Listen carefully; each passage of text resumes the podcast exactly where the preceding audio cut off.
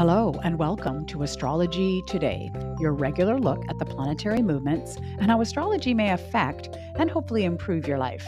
Hi there, I'm Norma Lachance. I'm your host. I'm a life coach, a mathemagician, and an inspired astrologer. And you've joined me for the week perspective for Tuesday, January 10th, 2023.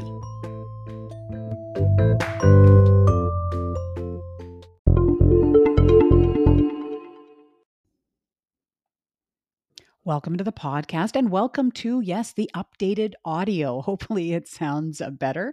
I was away, but I'm back now into my studio, which is commonly known as my office. So, yes, hopefully the audio is a little bit better. Thanks very much for sticking with me. Uh, I also want to thank you for just an amazing response to the full moon edition that I did uh, in the last pod. So, if you missed it, make sure you go back. Got some great response about it.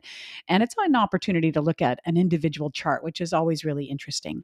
Of course, we're going to be looking at the week perspective, some super interesting stuff happening. Definitely for the next two weeks uh, in January here, astrologically, it's uh, it's getting getting quite interesting. So, yes, let's get to those themes.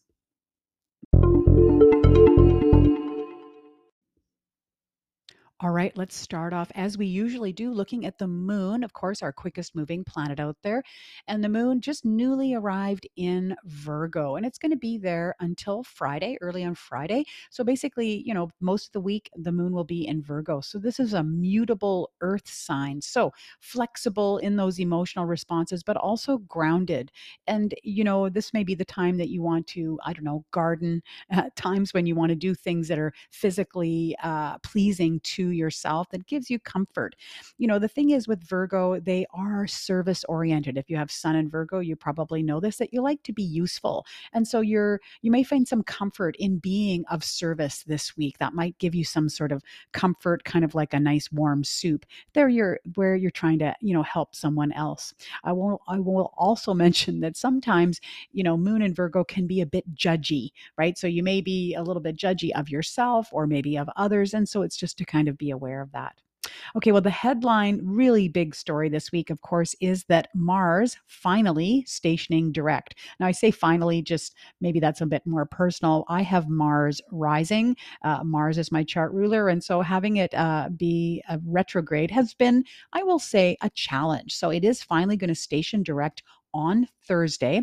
It's been standing on, you know, 8 degrees Gemini for a while as it slowed down and changes direction. Now let's remind ourselves that planets that are retrograde do not actually move backwards. All right. So these are all uh, the reason that planets go retrograde is because it's based on our observations from Earth, a geocentric point of view. And so it appears to be going backwards.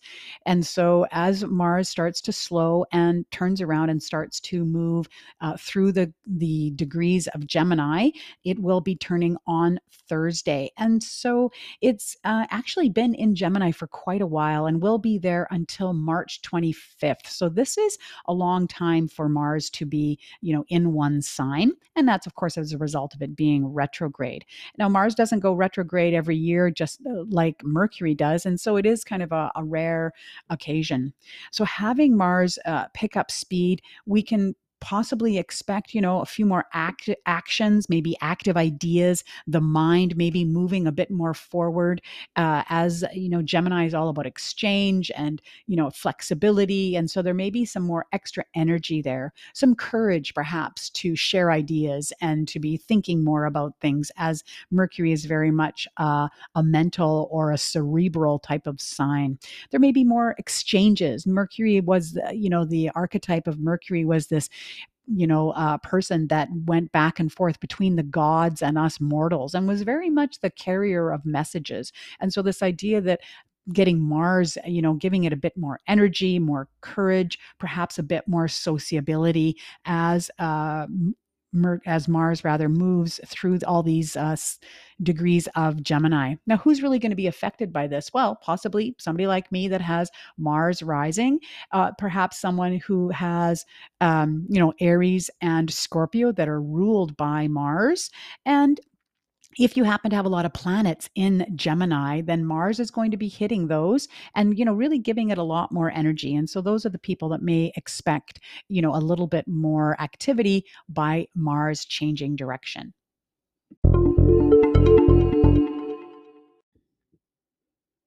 All right, well, let's have a look at the aspects and or aspect patterns that are really going to be highlighting and dominating the week. So first of all, starting today uh, or continuing today, we have this mini grand trine. It actually started over the weekend and it will be with us until Thursday. So that's a good chunk of time. And a mini grand trine is a skinnier triangle involving a trine. And the trine here is between Mars and Venus. And that is a that's a beautiful, can be a very beautiful creative aspect. Uh, Uh, that trine, remember, of course, is very supportive and helps the planets kind of blend their energies together. So, on the one hand, we have Mars, which is around courage and action and dynamism, and then Venus, which is love and, you know, how you relate to others and all of, you know, beauty, the aesthetic. It can also be our values. And so, there's can really represent, you know, some supportive, loving actions as those two try to blend together. And then the apex planet of this mini grand trine is Chiron. And so it's a sextile aspect between Mars and Chiron and Venus and Chiron. And the sextile aspect is kind of a blend of hard and easy aspects. So it's quite productive.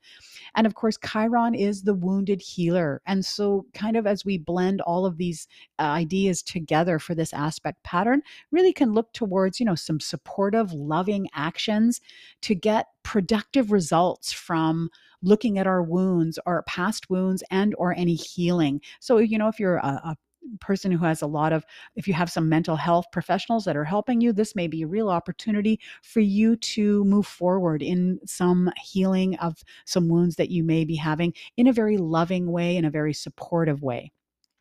Also this week so starting wednesday we have two Earth grand trines. Now, it's just for Wednesday because both of them involve the moon. And as we know, when the moon moves on quickly, uh, it only lasts for a day. So, these, you know, I le- an Earth grand trine is a big, giant equilateral triangle in the middle of the daily transit.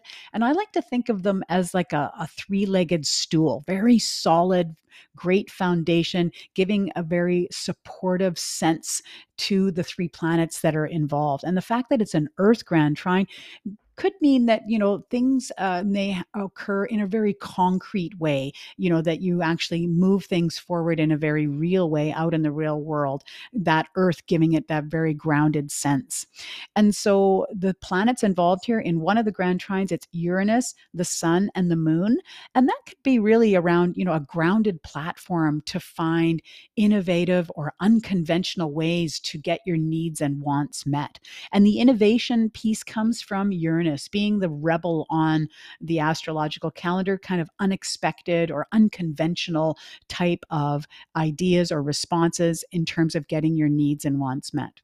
Now, the other Earth grand trine is also Uranus, but this time it's Mercury and the Moon that are forming this, you know, really strong three legged uh, stool. And this can be more around communicating your needs, communicating your emotions independently or suddenly or unconventionally. That's all, you know, involved in Uranus using that uniqueness to communicate your needs and emotions.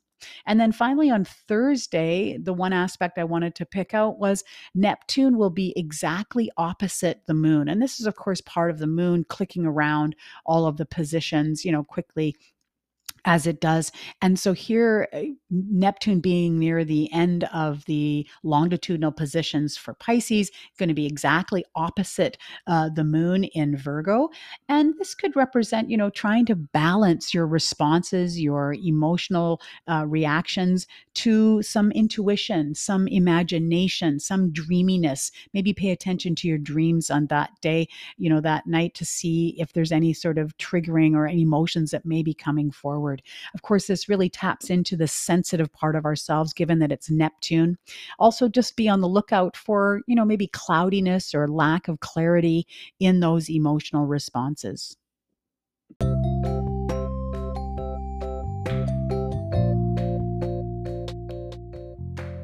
That is the podcast for today. Uh, lots of fun putting this together for you, but of course, you may have questions. Maybe something I talk about doesn't make sense, or you have some specific question about your chart. Certainly reach out. I am a working astrologer and I love getting questions from my listeners, always interested in what's on the minds.